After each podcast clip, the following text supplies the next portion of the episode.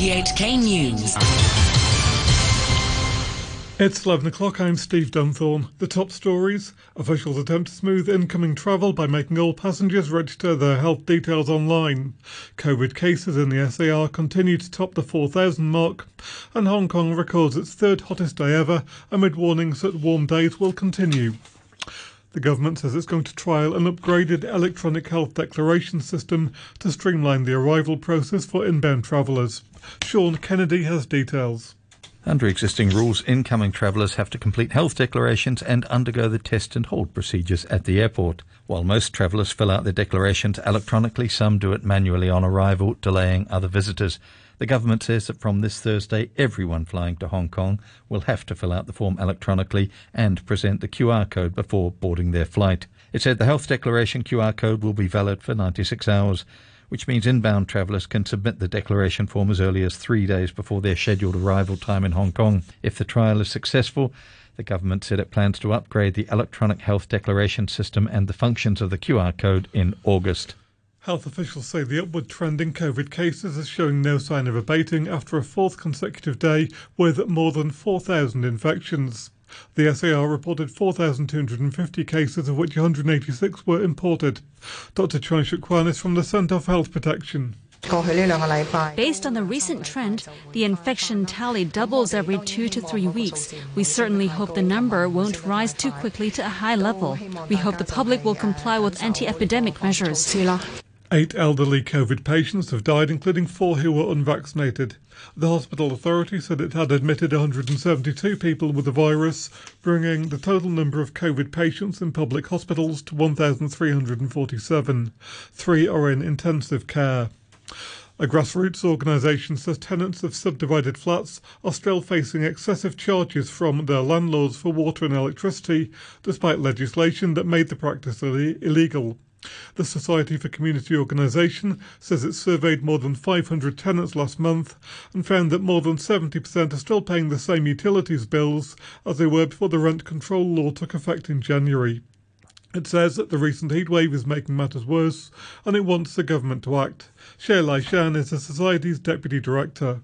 I think the government they should take more active role to outreach to their home to investigate whether they pay on the bill, uh, and then they also they should take initiative to how to make individual meter for each household, and even legislation they should have an individual meter for those households. Otherwise, the, the tenants they will suffer. The financial secretary has warned that the SAR's economy is facing headwinds as central banks increase interest rates. Wendy Wong has details. Writing on his official blog, Paul Chan said the higher rates would affect the global economy and capital flows and might spark volatility in financial markets. Mr. Chan said the city's employment situation is improving, but he wasn't optimistic about the latest export figures due out this week because of the weak global economy. He also warned that second quarter GDP figures would also be unsatisfactory despite a slight improvement. Central bankers have been scrambling to tackle stubbornly high inflation in recent months. Hong Kong's sizzling weekend of very hot weather continued today, with the SAR recording its third hottest day since records began in 1884. Officials have warned the public to take extra care after two people died during hikes.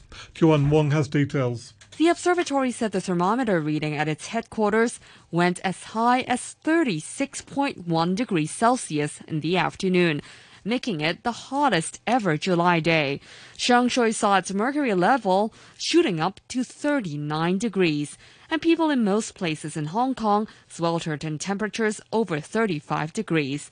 Meanwhile, a 60 year old man died after falling unconscious during a hike at Lantau Island's West Dog's Teeth. He was declared dead at the scene. It follows the death on Saturday of a man during a hike at Sharps Peak in Sai Kung. He's thought to have suffered heat stroke and was declared dead after being airlifted to hospital. The observatory reminded the public to avoid being under the sun for too long, stay hydrated, and beware of heat stroke. The weather will be fine, minimum temperature around 29 degrees, very hot again during the day tomorrow, maximum temperature 36 degrees in the urban areas, warmer still in the new territories. Light to moderate southwesterly winds. The very hot weather warning is in effect, temperature 31 degrees, humidity 80%. You're listening to RTHK. The time is 5 minutes past 11. The US climate envoy John Kerry says President Biden is considering whether to announce a climate emergency to give him additional powers to push his renewable energy agenda. Mr. Kerry said nobody was more committed than President Biden to replacing carbon based energy. Let me be crystal clear.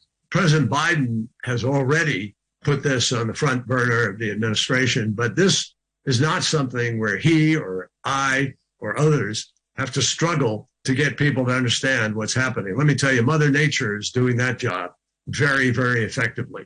And the fact is that among people 30 years old and younger, this is the top issue. This is already the number one issue, and it should be because it's existential. It's about life itself. And we're seeing the consequences of not doing it. Russia has defended its missile attack on Odessa, claiming that it hit a weapons stockpile on what it called a warship. An earlier statement from the country's foreign ministry referred to a patrol boat being destroyed by a high precision strike. It came just a day after Russia signed an agreement to allow grain exports to resume from Odessa and promised not to target the port. Sergei Markov, a former Duma MP who was close to the Kremlin, said the attack did not violate the agreement to allow grain exports to resume. Russia insisting that grain should be transported from Odessa, but all military target is legitimate uh, target and uh, military capacities uh, of uh, Ukraine will be continue to be crushed by Russian army. Three people in the Philippines have died in a shooting before a graduation ceremony in what appears to be a targeted killing. The BBC's Michael Bristow reports. One of those killed was the former mayor of a city in the southern Philippines. She was at the event near Manila to see the graduation of her daughter, who was injured in the attack. The gunman has been arrested. He's thought to have been involved in a legal dispute with the former mayor. The Chief Justice of the Philippines was on his way to speak at the event when the shooting happened. Political killings are not unknown in the Philippines, particularly in the small island of Basilan, where the mayor is from. Pope Francis is on his way to Canada for a visit he's described as a pilgrimage of penance. He will repeat a formal apology to Indigenous survivors of abuse inflicted at Roman Catholic run schools. Unmarked graves were discovered last year at some sites where children were subject to neglect, isolation, and malnutrition as part of a policy of cultural assimilation. The Archbishop of Edmonton, Richard Smith, said the main purpose of the Pope's visit was healing and reconciliation. He is deeply seized by the fact that terrible things have happened in the past, perpetrated in many cases by people who were representative of the church. Said this is just a horrible thing which has left him, to use his words, feeling shame and indignation. In sport, the Danish cyclist Jonas Vingegaard will ride into Paris today to be crowned the winner of the Tour de France on the same day that the new women's tour, the Tour de France Femme, is setting off. It's the first time in 33 years that a women's tour that will have eight stages has been held by the same organisers, and has been hailed as a turning point in women's cycling. Orla Chennaoui will be covering the race for Eurosport with women's racing, we're still coming in from the back foot, really, because it's not been developed in the same way as men's racing. It's not been a viable career option for very long at all. We're just talking the last couple of years. We have to make it visible. We have to create that narrative around this race that will get young girls watching, that will get men watching, that will get women watching and say, you know what, this is an absolutely wonderful sport. It's really cool. At the World Athletics Championships in the American state of Oregon, the US women's team were victorious in the 4x100 metre relay, finishing ahead of the favourites Jamaica. In the men's relay, Canada pulled off an upset, beating the United States in front of the American home crowd to take gold. From Oregon, the BBC's Alex Capstick reports. There was bedlam in the stadium as the American quartet completed a surprise victory over Jamaica in the women's sprint relay. The first three in the individual 100 metres were all in action for the Caribbean island, but a ropey first baton change slowed them down. Twanisha Terry, running the final leg for the US, clung on for the gold medal as Shericka Jackson's late surge just fell short. And there was a big shock in the men's race. The Americans, guilty of some messy handovers, beaten to the gold medal by Canada. To end the news, the top stories once again. Officials attempt to smooth incoming travel by making all passengers register their health details online. COVID cases in the SAR continue to top the 4,000 mark for the day, and Hong Kong records its third hottest day ever amid warnings that the extremely hot weather will continue through this month. And that's the latest news from RTHK.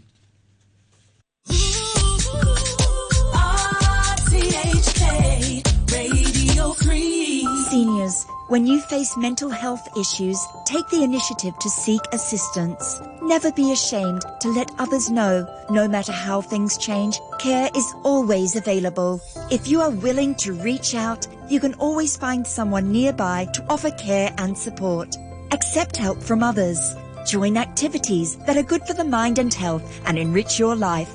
Open your heart. Let's care and share. To learn more, please visit shallwetalk.hk. Brain, heart, lungs, liver, stomach.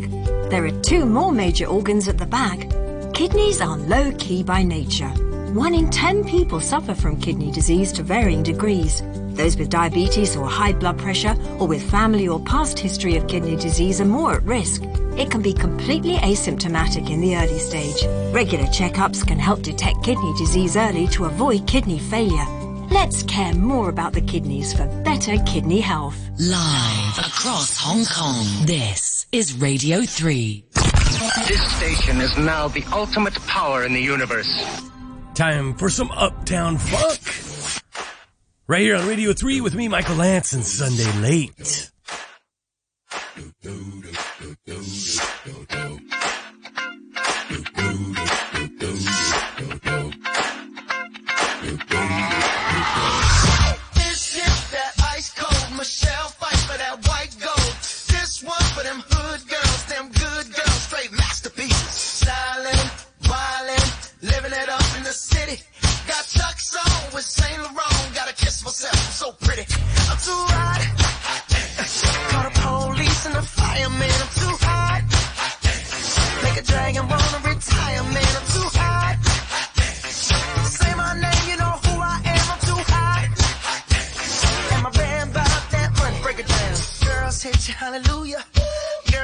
your hallelujah. Girl, sit your hallelujah. Cause Uptown Funk don't give it to you. Cause Uptown Funk don't give it to you. Cause Uptown Funk don't give it to you. Saturday night and we in the spot. Don't believe me, just watch.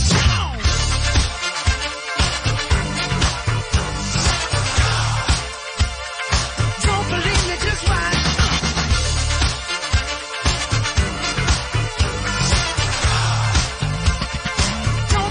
just why